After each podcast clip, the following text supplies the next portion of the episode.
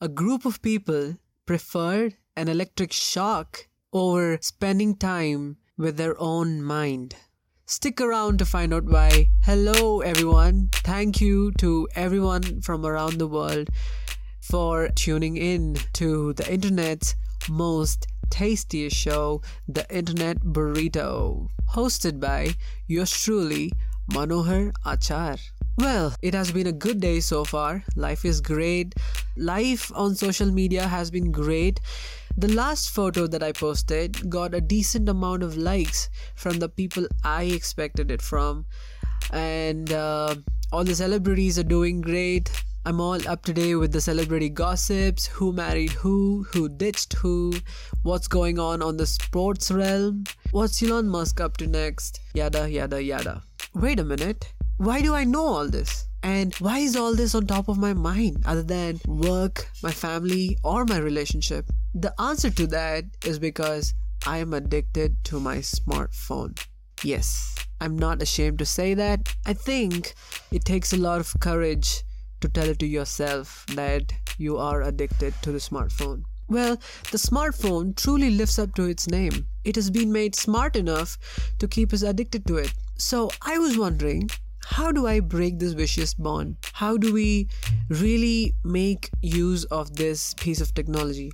As a fun fact, I read somewhere that our smartphones that we have in our pockets has more computational power than the rocket that took mankind to the moon. Isn't that mind blowing? I mean, look at what we're doing with it. We're just scrolling through these endless pages and waiting away our creativity and productive hours. This is a true misuse of technology. Well, I was on the trusty internet searching about why we are addicted to our smartphones and how to break this habit, and I found few interesting facts.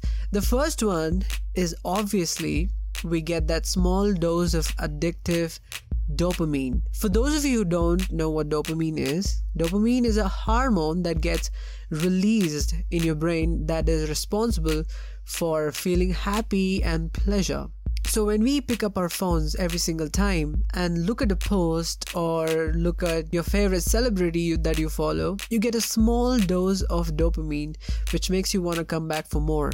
But what I found more interesting, many blogs were also talking about this, that recent researchers have shown that we use our smartphones as extensively, as frequently as we do because we are trying to avoid the voice in our heads which is essentially our mind and our thoughts. That is really crazy.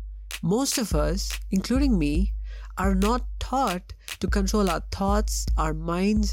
We have to learn to have a dialogue with ourselves to achieve peaceful mind, which is difficult, need a lot of meditation and self time. And to do this, it is getting increasingly difficult because of the technology such as smartphone. Research says that we look at our smartphones and choose to push away our thoughts, which should actually be the opposite of that. To back this up, there was an interesting experiment conducted. You gotta listen to this. So, a group of men and women were identified and were asked to spend about 15 to 20 minutes with their thoughts, you know, without any distractions. And when asked about their experience after the experiment, the common answer was that it wasn't a pleasant experience and they described it as unenjoyable. Can you imagine that? I hope it is hitting you the way it is hitting me. But this is more interesting. When the same group of people were put through the same experiment, but on the experiment table, there was a small device, a device through which you can give yourself an electric shock and the group was asked to spend 15 to 20 minutes with themselves again. And guess what? The subjects found their thoughts so intolerable that they decided to shock themselves instead. What we can get out of this experiment is that it is hard to tame our thoughts or to listen to our inner voice, but it is only becoming harder because of better and more addictive applications, games, etc. hitting the market. I personally will start monitoring my intake of these distractions like social media and limit them as much as possible. And I want you to do the same and look out for yourselves. And also, I want you to listen to my podcast while you're doing something redundant, such as cleaning your room, commuting, making your bed, folding clothes, walking your dog, or something like that. Because I don't want anyone to compromise by not spending time with themselves, with their thoughts.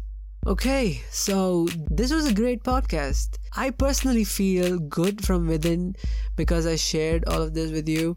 And do let me know, like, what did you think about the experiment? Share your thoughts. And if you like this, please share with your friends and family if you think they need to know this. Once again, thank you all for tuning in. This is the internet's most interesting show, the Internet Burrito. See you all in the next episode.